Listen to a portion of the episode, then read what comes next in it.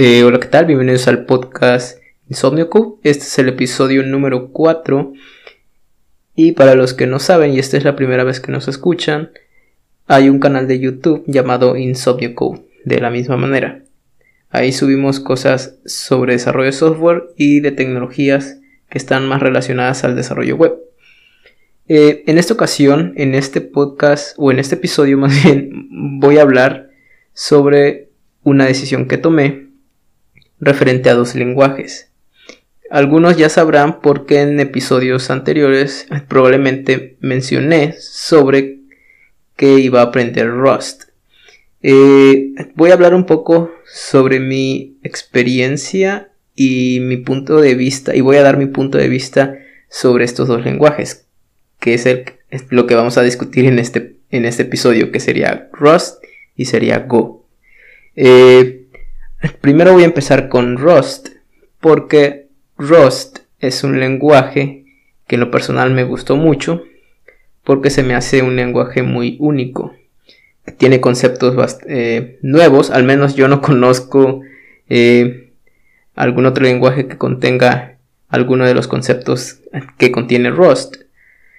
Y es lo que se me hizo bastante interesante. Es otra forma de, pues, de programar o de pensar y lo que me gusta del lenguaje es que es un lenguaje bastante versátil, o sea, te da mucha flexibilidad y te da mucho control al momento de programar. Este mismo control es lo que lo hace más complejo de aprender, porque tiene muchísimas cosas que eh, al menos yo no conocía y cosas que son también más de bajo nivel.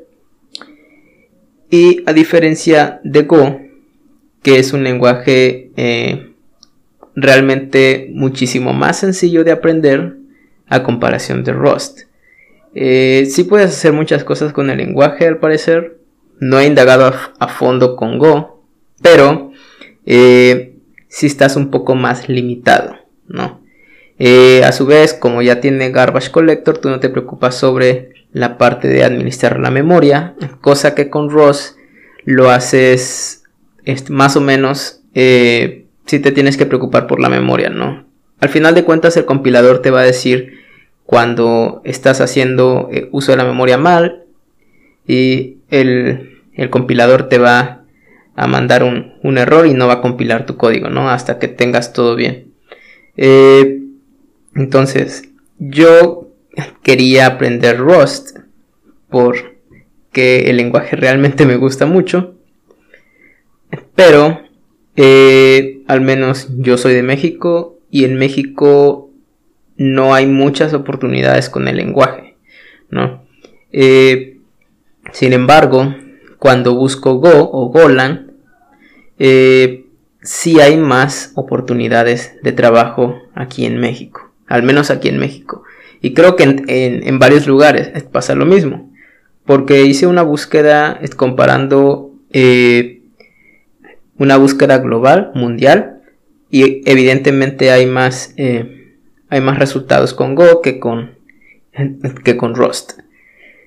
Eh, la idea que tenía con Rust es aprender el lenguaje y pues confiar en que cuando Rust eh, pues tenga un boom, pues ya lo sabría, ¿no? Ya conocería el lenguaje, ya tuviera un poco más de conocimiento del lenguaje y empezar a trabajar con él. Eh, pero aquí yo estaba decidiendo si invertir mi tiempo en aprender Rust completamente o empezar a dedicarle tiempo a Go porque me empezó a entrar la duda y la duda fue por esto. Yo me dedico al desarrollo web. Últimamente en estos últimos años estoy más enfocado a la parte de frontend he estado usando Angular, pero también he trabajado en la parte de backend. Realmente me gustan eh, ambos mundos, tanto el backend como el frontend. Y realmente sí me gustaría moverme un poco más al backend ahorita porque ya estuve creo que mucho tiempo en el frontend y pues eh, aquí yo tenía que decidir, ¿no? Realmente Rust me puse a pensar, me puse a buscar, me puse a investigar y Rust evidentemente al parecer es más rápido que es más rápido que Go, pero en las vacantes Rust se ocupa mucho para cosas de embebidos, cosas que, que tienen que ver con hardware, que son áreas en las que yo no me desenvuelvo, o al menos yo no estoy involucrado. Y no es que me llamen mucho la atención. Igual se, eh, al parecer se está ocupando mucho en IoT, en Internet de las Cosas. Otra área que posiblemente no, o sea, no me veo en esa área. Quizás haciendo algunos servicios y todo. Realmente no he investigado mucho en eso. Pero bueno, no, es, no he entrado tanto en esos temas. Otro, eh, otro campo, si lo podemos ver así, en donde Rust eh, se pide bastante es en el blockchain. Y de igual manera, no es un campo en el que yo me vea involucrado como tal. Eh, o algunas otras otros campos como por ejemplo crear eh, sistemas operativos creo que Fuchsia Fuchsia o Fuchsia no sé cómo se pronuncia que es un sistema operativo que creo que está desarrollando Google que al parecer están usando Rust o algunas otras cosas de bajo nivel como posiblemente alguna base de datos o alguna otra cosa que repito, son áreas y campos en las que no me he involucrado y quizá no me ve involucrado o no me siento involucrado en un futuro. Eh, es verdad que eh, para desarrolladores web, eh, Rust sí va a ser muy importante para la parte de web assembly.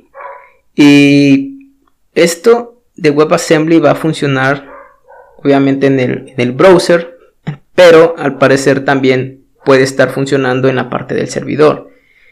Eh, pero me puse a pensar sobre esto y, y dije, ¿realmente cuando yo en algún proyecto voy a necesitar, digamos, WebAssembly en el browser?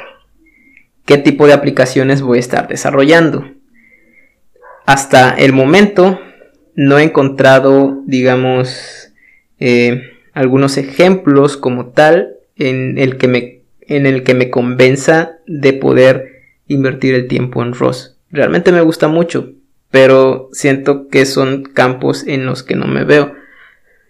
Por ejemplo, Rust o WebAssembly más bien en este caso, sí podría ser ocupados en sistemas como, no sé, Photoshop en, el browser o, cosas que tengan que ver con edición de video, posiblemente algunos videojuegos y, cosas que sí requieren bastante performance, que de igual manera son campos en los que de momento no me he involucrado. Eh, entonces, esta fue la razón por la que dije, pues voy a echarle un vistazo a Go y a ver qué nos ofrece. Eh, ya indagando en Go, fue que me di cuenta que Go es bastante sencillo, incluso cuando empecé a leer sobre, este, sobre Go, perdón, empecé a escribir algunas líneas de código y realmente fue bastante sencillo, a diferencia de Rust, que sí tuve que leer una gran parte de, pues de, de la documentación y entender algunos conceptos antes de empezar a escribir. Eh, entonces, otra cosa es que Go, aparte de que hay más, hay más demanda, eh, se enfoca más en el área en el que yo me muevo, que sería el desarrollo web. Y si es verdad que Rust es más rápido que Go, pero Go es lo suficientemente rápido para la mayoría de cosas, ¿no? Incluso Docker creo que está hecho en Go, Kubernetes está, o Kubernetes, o como le quieran llamar, está igual creo que en Go, y entonces Go funciona muy bien. Y para algunos servicios, si requieres algún servicio que sea bastante eh, veloz, bastante rápido, necesitas algún performance ahí, con Go es suficiente desde mi punto de vista, ¿no?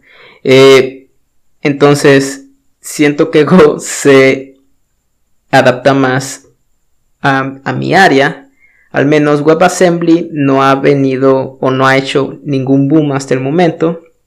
Y creo que WebAssembly entra más en un nicho. Esto quiere decir que no, la mayoría de las aplicaciones no van a necesitar WebAssembly, ¿no? Eh, si es verdad que posiblemente sea mejor pagado y, lo que sea, porque pues es como un nicho y quizá no muchos se metan en esa área.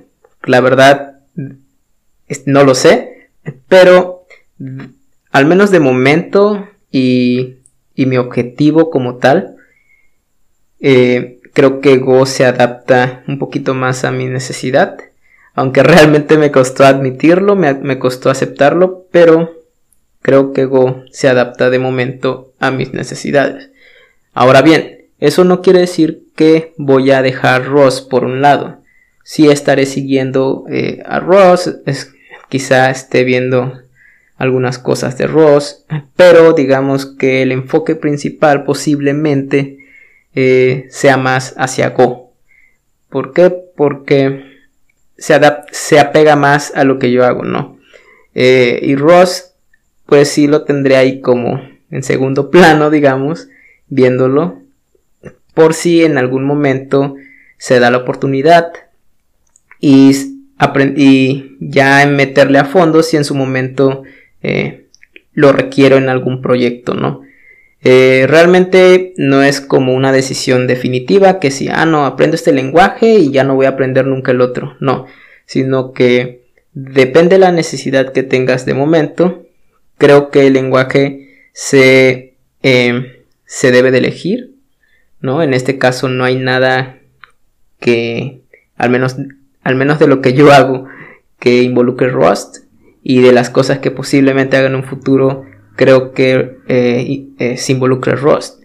Pero si en su momento sucede, eh, lo voy a aprender, ¿no? Voy a enfocarme más en ese lenguaje. Pero de momento creo que mis necesidades están más orientado al lenguaje Go.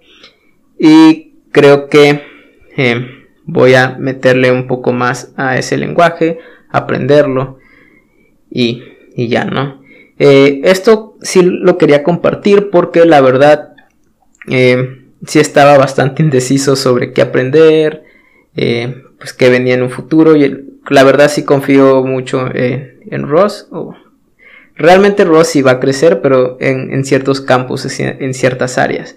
Como repito, son áreas en las que yo no me, en las que yo no me veo involucrado, ¿no? entonces, realmente esto es para, para compartir mi experiencia y, posiblemente hay otras personas que están de igual manera decidiendo si aprender eh, Rust, si aprender Go. Entonces, en conclusión, eh, si estás más enfocado al desarrollo eh, web y, y, quizá y quizá en el backend, pues creo que Go se ajusta o se adapta bastante bien. Pero si vas a hacer eh, algún desarrollo igual, posiblemente web, que se involucre cosas sobre o servicios que tengan que ver con blockchain o algunas cosas más de bajo nivel, Internet de las cosas, o te metes más a, la parte del hardware, creo que ROS se adapta eh, bastante bien, ¿no? Eh, o cosas de WebAssembly, ¿no? Pero Aquí ya pues depende tu necesidad, en qué vayas a usar las cosas. Creo que las tecnologías tienen realmente su, uso particular, normalmente, pero nosotros eh, casi siempre queremos llevar esas cosas o esos lenguajes a otras áreas en las que no fueron eh, pues desarrollados, ¿no? Es como JavaScript que ya puedes hacer hasta creo que embebidos con, con JavaScript y realmente ese no fue el objetivo del lenguaje. El, objetivo del lenguaje fue más orientado a la parte del browser, pero como siempre nosotros los desarrolladores tratamos de llevar una cosa a varios ámbitos, ¿no? Entonces, eh, espero que esta charla les haya pues, dado una idea de qué elegir y solamente igual recuerden de que si aprenden, por ejemplo, Go, no quiere decir que nunca van a aprender Rust. O si aprenden Rust, no quiere decir que nunca van a aprender Go, ¿no? fíjense qué necesidades tienen de momento a un, a un mediano plazo posiblemente y, aprendan el lenguaje, ¿no? Y si a largo plazo igual pueden estar viendo el otro lenguaje, pero poco, ¿no? Solamente enfóquense bien en uno para poder aprenderlo bien. Y pues eso, ¿no? Y pues nada, espero les haya servido este, este episodio, esta charla, y nos vemos en el próximo episodio. Hasta luego, bye.